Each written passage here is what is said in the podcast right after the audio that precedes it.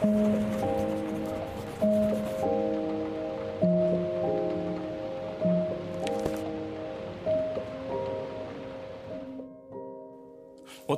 uznania vlastnej hriešnosti i nápravy konkrétneho previnenia, otázka pokánia, zadozúčinenia a odpustenia je stará ako človek.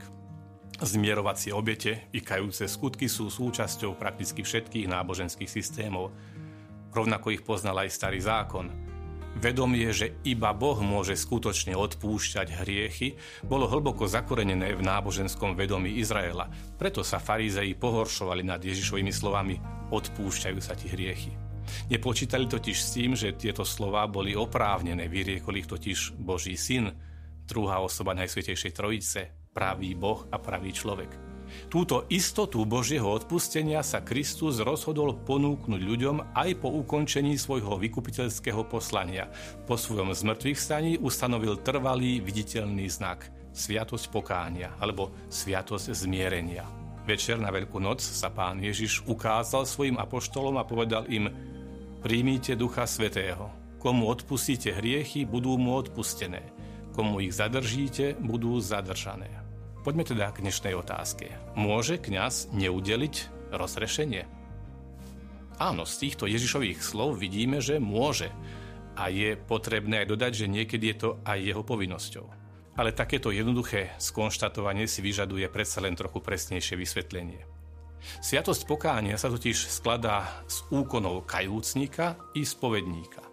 Rozrešenie je teda zo strany kňaza záverečným aktom sviatosti zmierenia, teda procesu návratu kajúcnika k Bohu. Procesu, ktorý v sebe zahrňa bolesť nad spáchanými hriechmi a odpor voči ním, ich vyznanie, ako aj pevné predsazatie v budúcnosti viac nehrešiť a napraviť, nakoľko je to možné, aj spáchané zlo. Ak tento proces prebehol zo strany kajúcnika pravdivo a skutočne, udelenie rozhrešenia je nielen kňazovou povinnosťou, ale aj najväčšou radosťou. Takže ešte raz si prejdime jednotlivé fázy. Ľútosť býva definovaná ako bolesť duše nad spáchaným hriechom a jeho zavrhnutie s predsazatím viac nehrešiť. Majú ju podnecovať dôvody, ktoré pochádzajú z viery. Ak sa ľútosť rodí z lásky k Bohu, volá sa dokonalá. Ak sa zaklada na iných dôvodoch, volá sa nedokonalá.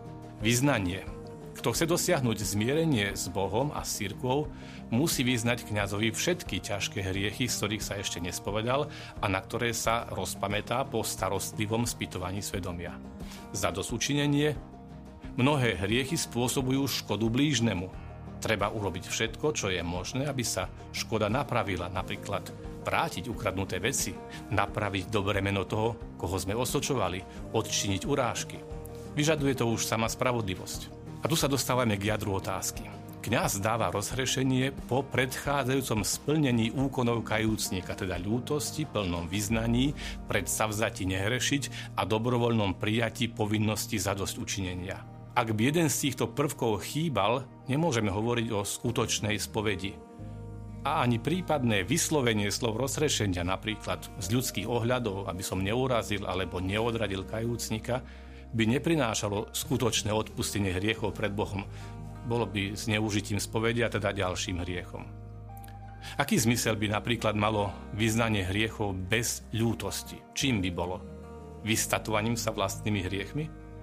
Takže oče, toto sú moje hriechy.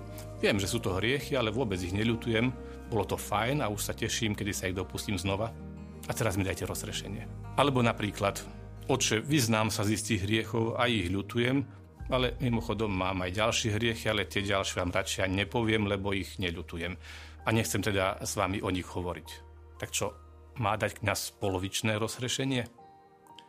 Najdelikátnejšia je otázka predsavzatia. Je rozdiel medzi tým, že poznajúc svoju slabosť, obávam sa, že sa mi v tej i onej veci nepodarí dodržať predsazatie, ale veľmi by som túžil potom, aby sa mi to podarilo. K tomu potrebujem Božiu pomoc a milosť a o ňu aj teraz prosím. Je to pocit človeka, ktorý bol obmytý a oblečený do nového bieleho rúcha a túži potom, aby ostalo čisté – aj keď vie, že to nebude jednoduché. Iná situácia je, keď už dopredu viem, že môj ďalší krok, len čo vyfasujem nové oblečenie, bude vyváľať sa v ňom v prachu a blate. Predsazatie chrániť sa hriechu si nedávam, lebo už v tejto chvíli plánujem dopustiť sa ho znova. Má zmysel dávať nové čisté rúcho človeku s týmto plánom? A náprava. Nuž áno, oče, ukradol som auto. Spovedám sa z toho, ale nechcite po mne, aby som auto vrátil. Páči sa mi a je fajn mať auto. Kým ma nechytia policajti, aspoň sa vám na čom voziť. A teraz mi chvíľu dajte rozrešenie. Podobných situácií je teda viac. Nemá zmysel dávať rozrešenie, ktoré by nebolo ani rozrešením naozaj odpúšťajúcim hriechy, keďže mu nepredchádza skutočná kajúcnosť, skutočné vyznanie všetkých hriechov, ani skutočné predstavate chrániť sa hriechu, ani úmysel nápravy. Teória je teda jasná. To, čo je dôležité, akým spôsobom ju ale kňaz uplatní. Prvnež by som ako kňaz jednoducho skonštatoval, že nemôžem dať rozrešenie, lebo na to existujú vyššie zmienené a ďalšie dôvody, tak musím urobiť v miere mojich možností a s Božou pomocou všetko preto, aby som úvodnú indispozíciu kajúcnika zmenil a napravil. A tu platí pravidlo múdrej láskavosti, ústretovosti i povzbudenia. Kňaz nie je na to, aby kajúcníka len pokárhal alebo netrpezlivo odmietol. Má sa snažiť predovšetkým priviesť ho k náprave úmyslu, teda ku skutočnej ľútosti, k odhodlaniu naozaj bojovať so svojou slabosťou a hriechom i k rozhodnutiu prijať za dozučinenie a vykonať nápravu.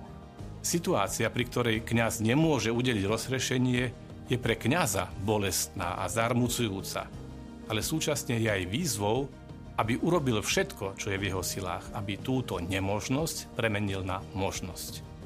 Veď pre Kristovho kniaza nie je väčšej radosti ako to, že môže byť nástrojom Božieho odpustenia a lásky.